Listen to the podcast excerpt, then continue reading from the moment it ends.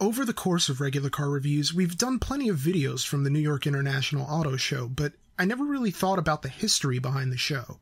For instance, did you know that the average time spent at the event for any given attendee is 3.45 hours? Did you know that over 60% of attendees plan on buying a car within the next calendar year? Taken in its totality, it's not hard to see why the New York International Auto Show is as popular as it is. Sure, it's a hype fair for automakers and exhibitionists, with new cars making their debut, classic cars returning to the limelight, and people of all backgrounds coming together to celebrate and bitch about cars. But in a general sense, that's kind of what car shows have always been about. Whether it's your cars and coffee at the local Sonic every Saturday, or an annual exhibition of vehicles that dance around price ranges from reasonable to downright extortionate. There's a feeling of community to any auto show, even when disagreements abound. And it's because, in large part, the enthusiasm for cars is self evident. When you get to big car shows like this, I feel like there's a genuine enthusiasm that comes through, even in those corporate talking head segments that make up the bulk of each and every presser, or in the voice of every YouTuber filming content through a Samsung Galaxy and breathing with the punctuationless ramble of free coffee and pure hype. And I hear it in the clack, clack, clack, clack of every keystroke from the journalist feverishly keeping track of it all in the media lounge. There were a whole hell of a lot of stories coming out of this year's New York International Auto Show, but if you want opinions on all that stuff, check out Mr. Regular's video on this year's show. He pretty much encapsulated it all far better and more succinctly than I could have. This is mostly just an opportunity to tell a story and put some of my own auto footage to good use. So the story and the images aren't exactly going to match up in this episode of RCR Stories since in the interest of getting this out before the auto show ends on April 23rd, I'm just going to let some of my footage run so I can get this to you sooner. Uh, come to think of it, having this out before the 23rd is functionally impossible anyway, but I'd still like to have it out sooner rather than later, so I guess enjoy this whatever day it happens to be. Now, on to the show. This is a brief history of the New York International Auto Show.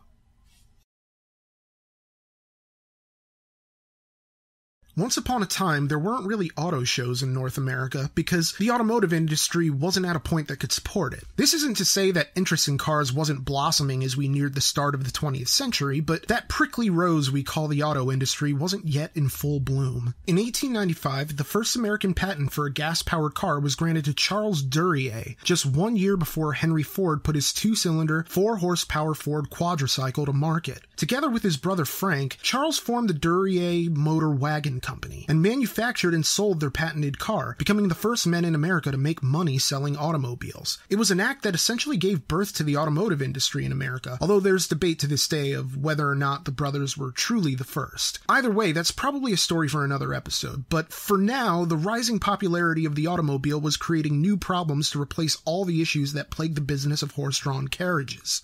For instance, in 1896 we had the nation's first ever car accident, and it happened in New York because of course it did. Long story short, some dude driving a Duryea hit a cyclist in what we can only imagine resulted in America's first right-of-way argument between a motorist and a cyclist. You'd probably think this would have happened in Portland, with its cyclist-choked streets and trailways, but nope. The East Coast holds this L.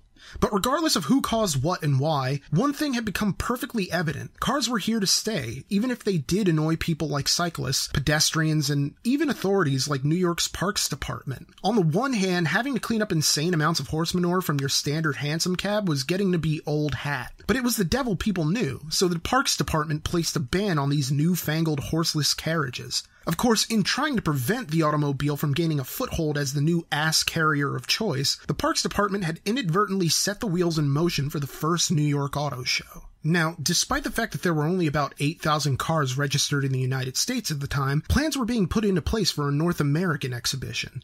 Basically, the 27 founding members of the Automobile Club of America met at the Waldorf Astoria in June 1899 to discuss the future of automobiles in North America. In keeping with the reactionary nature of the auto show's origins, the Automobile Club itself was founded in response to the aforementioned ban on horseless carriages by the Parks Department. Together with investors, exhibitors, and auto manufacturers, the men organized the first New York Auto Show one year later. The event was held from November 3rd to November 10th, 1900 in Madison Square Garden, which which is just a stone's throw from the Jacob Javits Center where the New York International Auto Show is held today.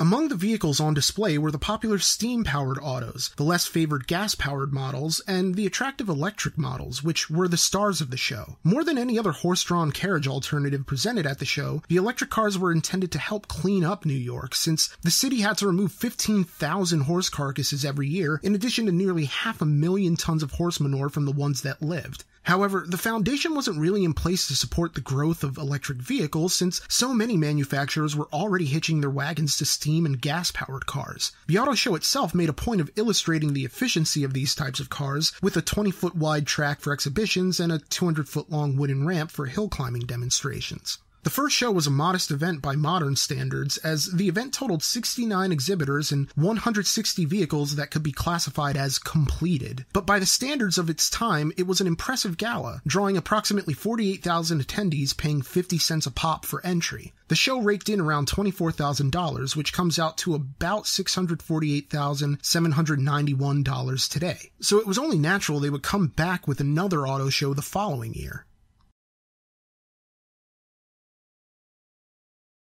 The 1901 New York Auto Show was a tall order for the Automobile Club of America since it was considerably larger than the inaugural show. Word had apparently traveled and people were flocking from all over the country to take part in the festivities. This, in addition to the countless automakers preparing to get in on the event. In short, the club had to find room for 92 brand new exhibits, on top of some of the returning exhibits from the year before. They also had to make room for some special activities, such as braking and handling contests. But the Automobile Club of America didn't really have any other feasible venue options outside of Madison Square Garden, so that's where they stayed. Sure, it was a bit on the crowded side, but the show remained a success in its second year. Coincidentally enough, the second auto show coincided with New York becoming the first state in the Union to require license plates on all automobiles. And I suppose it makes sense for the state in which America's first auto accident took place.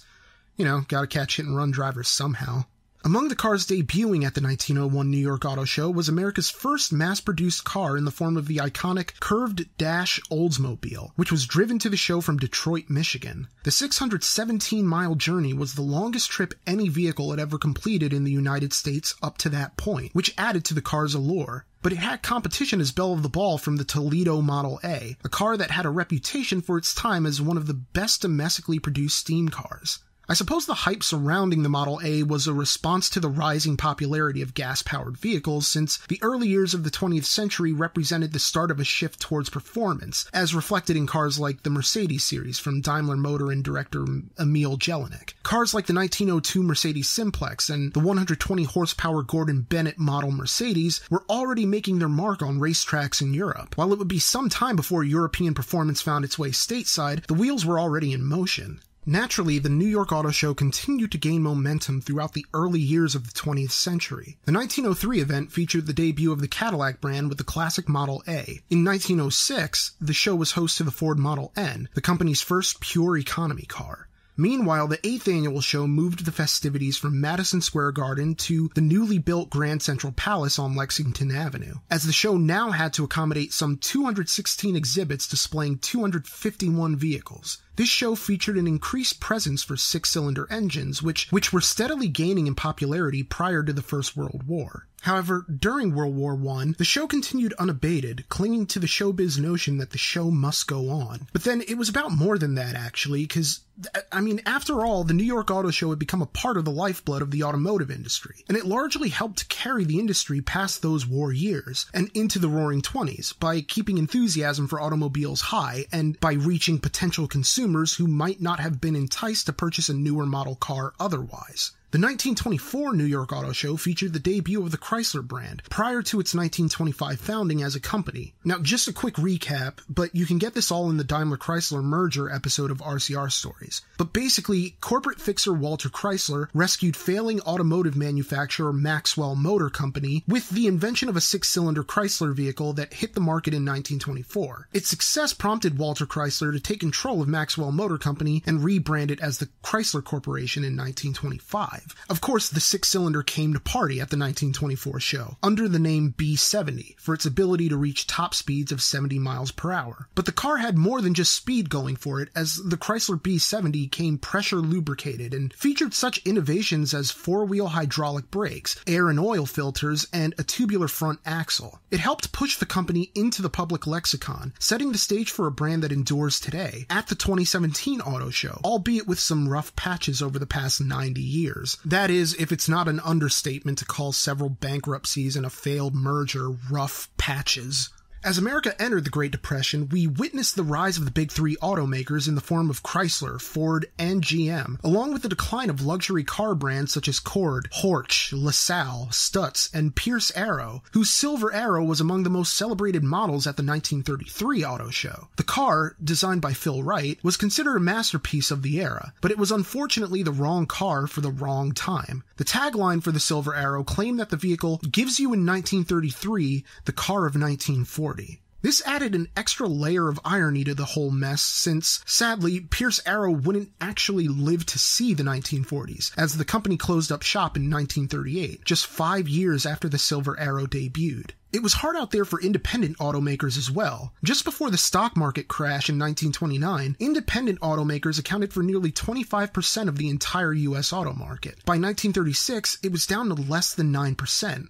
You can see this reflected in the types of vehicles that were taking center stage at the auto show over the subsequent years, as the big three continued to gain a foothold. Fully automatic transmissions became an option when Oldsmobile debuted the Hydra-Matic Drive, and the Pontiac Deluxe 6 would hit the show floor as a transparent display car at the 1939 show, while the Chrysler Thunderbolt would debut at the 1940 auto show as a concept car. Americans wanted bigger, they wanted better. But most of all, they wanted to forget about the circumstances of their nation and of their own pocketbooks, if even for a moment. But then you can't finance a car with hopes and dreams, no matter what JD Byrider tells you. With the downturn in auto sales, auto show attendance was also affected, albeit not in the way you might expect. As America neared the beginning of its involvement in World War II, the New York Auto Show was seeing record attendance thanks to the massive ticket price reduction that occurred over the course of the Depression. During the earlier years of the auto show, admission was 55 cents during the day and 75 cents in the evening. By 1939, entry to the New York Auto Show was only 40 cents, which is around $17 today. But the most trying years for the auto show were still yet to come. Now, I couldn't find any information on the early 1940s New York auto shows, and I realized it was for a good reason that I'd stupidly overlooked. As a byproduct of the Second World War, President Franklin D. Roosevelt had essentially frozen the entire auto industry, prohibiting the production of all cars, commercial trucks, and auto parts during the war via the federal government's Office of Production Management. Beginning on January 1st, 1942, the sale of cars and the delivery of any vehicles to buyers who'd previously ordered them was put entirely on hold. Granted, some exceptions were made by the local rationing board for people who'd ordered cars prior to the January 1st deadline. There were also cars rationed out during the war to those deemed essential drivers. But for the most part, commercial production had come to a standstill as the entire auto industry was repurposed for the war effort. The heads of the auto industry banded together to form the Automotive Council for War Production to oversee resource allocation and vehicle manufacturing for the war effort. In essence, the auto industry received huge government contracts to build everything from tanks to bombs, jeeps to airplanes, ammunition to helmets. Gasoline was rationed, and the speed limit was set to 35 miles per hour nationwide, which perhaps had the unintended side effect of making Americans pine for more exotic, faster, foreign models. Fascination with foreign car models increased tenfold in the post war years, culminating in the very first International Automobile Show on February 5, 1949, at the 69th Regiment Armory in New York. Aston, Bentley, Healey, Hillman, Jaguar, Rolls Royce, Rover, Renault, Peugeot, and Simca Fiat were just some of the auto brands on display, and the international flavor of the Outlier show was eventually integrated into the subsequent New York auto shows in accordance with growing public interest, which leads to our next phase. In 1956, the New York Auto Show went international. No, literally. This was the year they added international to the name of the show, as many foreign automakers started to make the move west. The auto show itself was also on the move once again. This is the year the show relocated from the Grand Central Palace to the newly erected New York Coliseum, a 323,000 square foot space that featured four exhibition floors for events just like this. Approximately 1,500 people held tickets on opening day, with Mayor Robert Wagner inaugurating the festivities by proclaiming that the Coliseum was one of the wonders of the modern world. In reflecting this attitude, foreign automakers brought their own wonders. For instance, Sweden made its New York Auto Show debut in the form of the Saab 93B Coupe, a car shaped like Karl Malden's nose that featured a longitudinally mounted two-stroke three-cylinder 748cc engine. They also brought along the Saab Sonett, bro, which is one of the more fascinating cars of its era. Long story short, Saab engineer Rolf Mellde was a pretty big racing fan, so he got together with a few other gearheads named Lars Olav Olsen, Ol Lindqvist, and Gata Svensson, and put together a two-seat roadster prototype that he thought would be the belle of the ball in the racing community. The team developed the entire car on a budget of just 75,000 kronor, which is roughly $8,320 in America money. They would settle on the name Sonett after a Swedish phrase that roughly translated to mean it's so neat, which sounds like the title of a Swedish sitcom.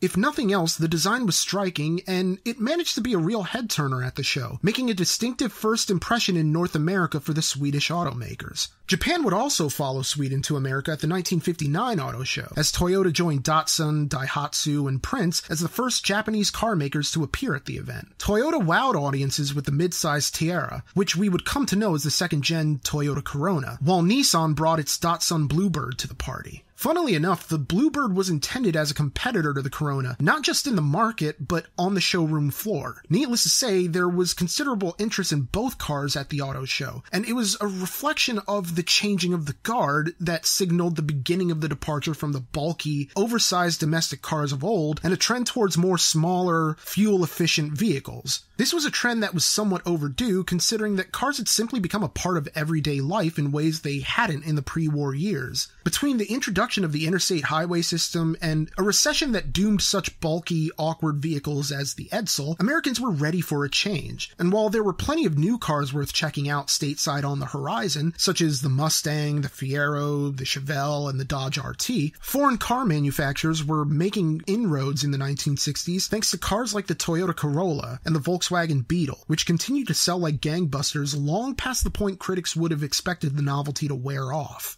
Also, luxury cars were gradually on the rise again. For the 1961 New York International Auto Show, organization president and famed trade show organizer Charles Snitow proclaimed that this year's event would bring about a new era of the common sense car that combines the best in engineering, the finest styling, and the most practical in day to day operation. However, the display of engineering efficiency would be somewhat overshadowed by a model in a skin tight gown and a scarf longer than Easter Mass. It all centered on the debut of the Jaguar E-Type, which attracted a downright dangerous crowd of 47,000 looky-loos to the exhibit on just the first day. Despite the spaciousness of the Coliseum, the crowd was packed in so tightly in this one specific corner of the auto show that it was difficult to imagine they weren't violating about a million different fire code regulations. With that said, it's hard to really blame the onlookers considering the E-Type coupe display featured Playboy bunny Marilyn Hanold, who'd been Playmate of the Month back in June 1959. She was also an actress who had dated Elvis Presley in the 1950s, having been impressed that she had starred in a film with the Three Stooges, which he thought was cool as hell. The auto show was simply the first step in a larger profile for Marilyn in the entertainment industry, and she would go on to become something of a cult icon after starring in Frankenstein Meets the Space Monster, a camp classic so hated by critics that it's held in a sort of ironic esteem today. She would also appear on such shows as Bewitched and Batman, where she played the sidekick to Liberace's supervillain Chandell and his evil twin brother Harry. She also landed a role on the Sid Caesar show in 1964, which she parlayed into a gig at the World's Fair as a spokeswoman for Mobil Oil, of all things. She would go on to get more intimately involved with oil when she married Skyline oil founder Rulon Keaton Nielsen, who, at 57 years of age, was 28 years her senior. Together, they would have three daughters, and while Marilyn didn't exactly have a huge career as some Oscar winning box office draw, from all reports, Marilyn had a pretty good life. Of course, I say had when I really should be saying has, since she's still alive today as of the publication date of this video. But I digress. Naturally, the E-Type debut made headlines, and arguably did more for the show than it actually did for Marilyn herself. You see, this was the year where it became clear that the New York International Auto Show wasn't just for gearheads and auto enthusiasts. It could be a glamorous occasion that your average Jane could enjoy as well. Sure, many of the cars were cost prohibitive, but you were paying for an experience with your auto show ticket. The buzz, the excitement, the camaraderie. It's it's like seeing a blockbuster on opening night with a packed house that laughs at every joke and, and they cheer at every big action sequence and they applaud at the end. In this way, the New York Auto Show became larger than life and allowed for your common man to feel worldly by way of the exotic offerings of foreign automakers. The 1970s proceeded like a chimera of previous eras, with the fascination surrounding imports being coupled with the largesse of auto show pomp and circumstance. An antique car parade kicked off the 1972 show, while 1976 bore witness to the most expensive craft ever displayed at the auto show in the form of the $38 million Apollo 15 lunar Land Rover, presented by NASA. The show remained strong in the years that followed, with over 700 cars on display at the 1984 show, which had one hell of a lineup. In a sense, it was among the most significant years for the New York International Auto Show, considering it featured the debuts of the Nissan 300ZX, the Pontiac Fiero, and the Honda CRX. It just further hammered home that American car culture was defined by its acceptance of and opposition to imports. Case in point, import models accounted for a staggering 26.5% of the US market in the early 80s, leading to concerns that the era of the American performance car had long since passed. While this wasn't necessarily the case, at least not entirely, one era that was definitely nearing its end was the Coliseum era of the New York International Auto Show. The New York International Auto Show moved to the Jacob Javits Center in 1987, where it became more popular than ever on the basis that it was now the last stop of the auto show season. Its placement in the spring made it one of the year's final auto shows, and this allowed automakers to debut cars that perhaps weren't exactly ready in time for the earlier shows. It offered a sense of projection, the ability to see the future in the mind's eye and get hyped for it. It also allowed consumers to prepare their finances accordingly, since the show gave potential buyers just enough lead time to get pennywise before going pound foolish on a soon to be replaced Mustang SVO or some shit. The 90s saw automakers stepping up at the auto show, while attendees began what would become a dangerous trend for the big event. But first, the lighter side of things. Mercedes Benz debuted the M Class at the 1997 show. The SUV was the first among luxury brands to come with electronic stability control, in addition to front and side impact airbags, presented in an aesthetic package that aimed to be more appealing than the rival Jeep Grand Cherokee. Initially, the M Class was intended to replace the G Class, which had remained one of the flagships of the Mercedes Benz brand since the mid 1980s. Of course, as outlined in the Daimler Chrysler video, the 90s weren't all that great for Benz, so they made a deal with Mitsubishi at the start of the decade to manufacture an SUV based off of the Montero platform. But the plans fell through by the spring of 1992, leaving Mercedes to continue work on the project in-house through 1993 and 1994. The M-Class was ready for its first full testing run in March 1995, with pilot production beginning the following May. By February 1997, the very first M-Class rolled off the assembly line, just in time for the auto show that April. Despite struggling to compete with the far more popular Jeep Grand Cherokee, the M-Class had an advantage over some of its competition by being conceived as an SUV right from the start. Competitors in the luxury SUV market were simply selling larger versions of far more conservative models. Over the course of the seven years of that first generation, roughly 650,000 M Class vehicles were produced, and the vehicle sold pretty well in North America, although this didn't prevent the necessity of the Daimler Chrysler merger in 1998. But the late 90s were notorious for reasons that had nothing to do with luxury car brands. Yes, the New York International Auto Show has been an inexplicable host to violent outbursts, beginning with the 1998 incident, which was among the most infamous. On April 13, 1998, two men in their 20s were stabbed at the auto show after a heated argument escalated to violence. Apparently, the argument occurred at the BMW exhibit, and while it wasn't clear exactly what caused the argument in the first place, witnesses claim that one of the men tried to take a picture of a BMW Z3 convertible when the other man stepped in front of the shot. Because BMW is the very definition of serious business, the man whipped out his knife and stabbed the dude who walked into his shot, prompting the victim to whip out a knife of his own and retaliate retaliate. The wounds weren't life threatening as one of the attackers got by with a gash to his left arm, but both men spilled plenty of blood in the brawl. Not that you'd know it from the relative lack of hoopla over the incident. In fact, the attack hardly drew that much attention at all outside of a car show attendant who witnessed some commotion, raced over, and witnessed all the blood spatter on the ground. A Mercedes Benz salesman whose exhibit was near the site of the BMW stabbings later told police that he had no idea that anything had gone down at all. Of course, the idea that this was all over a ruined photo op might actually be apocryphal, as a BMW attendant who witnessed the fight later claimed that two men had gotten into some kind of turf war over the car, which lends credence to the theory that this was somehow gang related. After all, what are the odds of a guy stabbing someone only for his victim to whip out a knife of his own and hand him his receipt?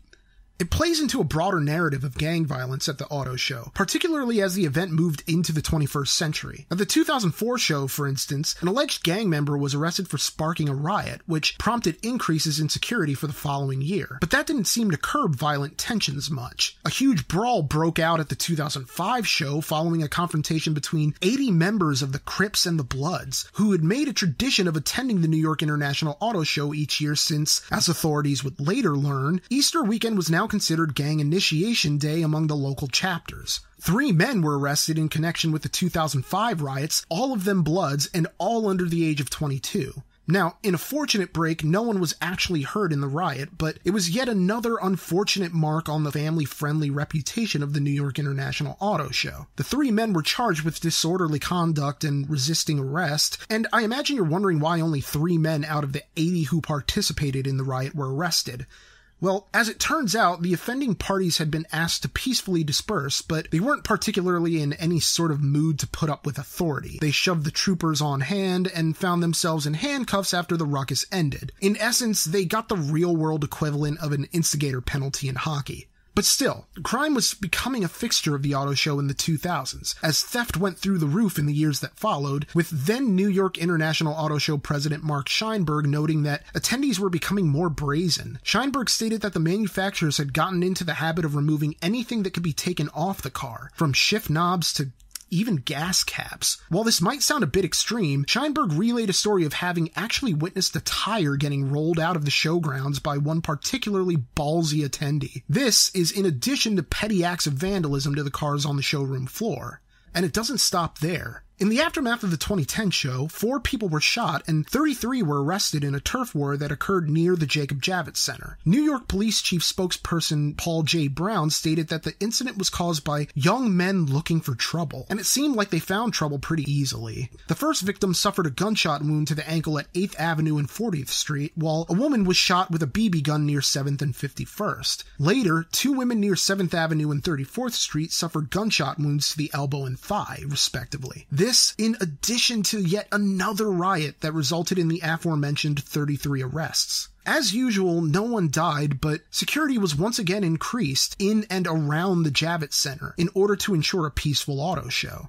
As a result, things brightened up in the 2010s as the violence died down, allowing people to generally start enjoying the cars again without fear of witnessing a shanking, like it's that episode of Bojack Horseman where Todd goes to prison. We got the Dodge SRT Viper at the 2012 show, with the vehicle being dubbed, quote, America's most important performance car of the decade, and I'll let you make of that what you will. Later, 2014 would bear witness to the world debuts of the 2015 Acura TLX and Chevy Corvette Z06 convertible, and the North North American debuts of the 2015 Alfa Romeo 4C and the 2015 BMW 4 Series Gran Coupe. Of course, you could go watch our 2014 New York Auto Show videos for more on our experience since that was our first year attending the show and we had a shitload to say about it. You could also check out our videos for the 2015 show which offered conflicting perspectives from Mr. Regular and myself. We missed 2016, but hey, you can't be everywhere at once. But that year, which avoided being Easter adjacent altogether with its late March date, it featured the debuts of the 2017 Chevy Camaro ZL1, the new Shelby Mustang GTH, and the 2017 Mazda MX-5 RF, as Mazda continued that weird trend where they try to avoid calling a Miata a Miata. No, seriously, that 2015 MX-5 we just did a few weeks back, no Miata badging anywhere. It was really strange, at least to me. But then, how many Miatas would I ever ever get to drive on an average day in order to know anyway, you know? Regardless, the 2016 auto show garnered exactly as many headlines as you'd think it would, considering the New York International Auto Show was in the midst of an upward trend in global popularity thanks to social media. It was almost hard to imagine that this was the show born in response to a horseless carriage ban, but then that's part of the mystique of a show as intrinsically absurd and gloriously self-obsessed as the New York International Auto Show. It's the automotive equivalent of hedonism, of gratification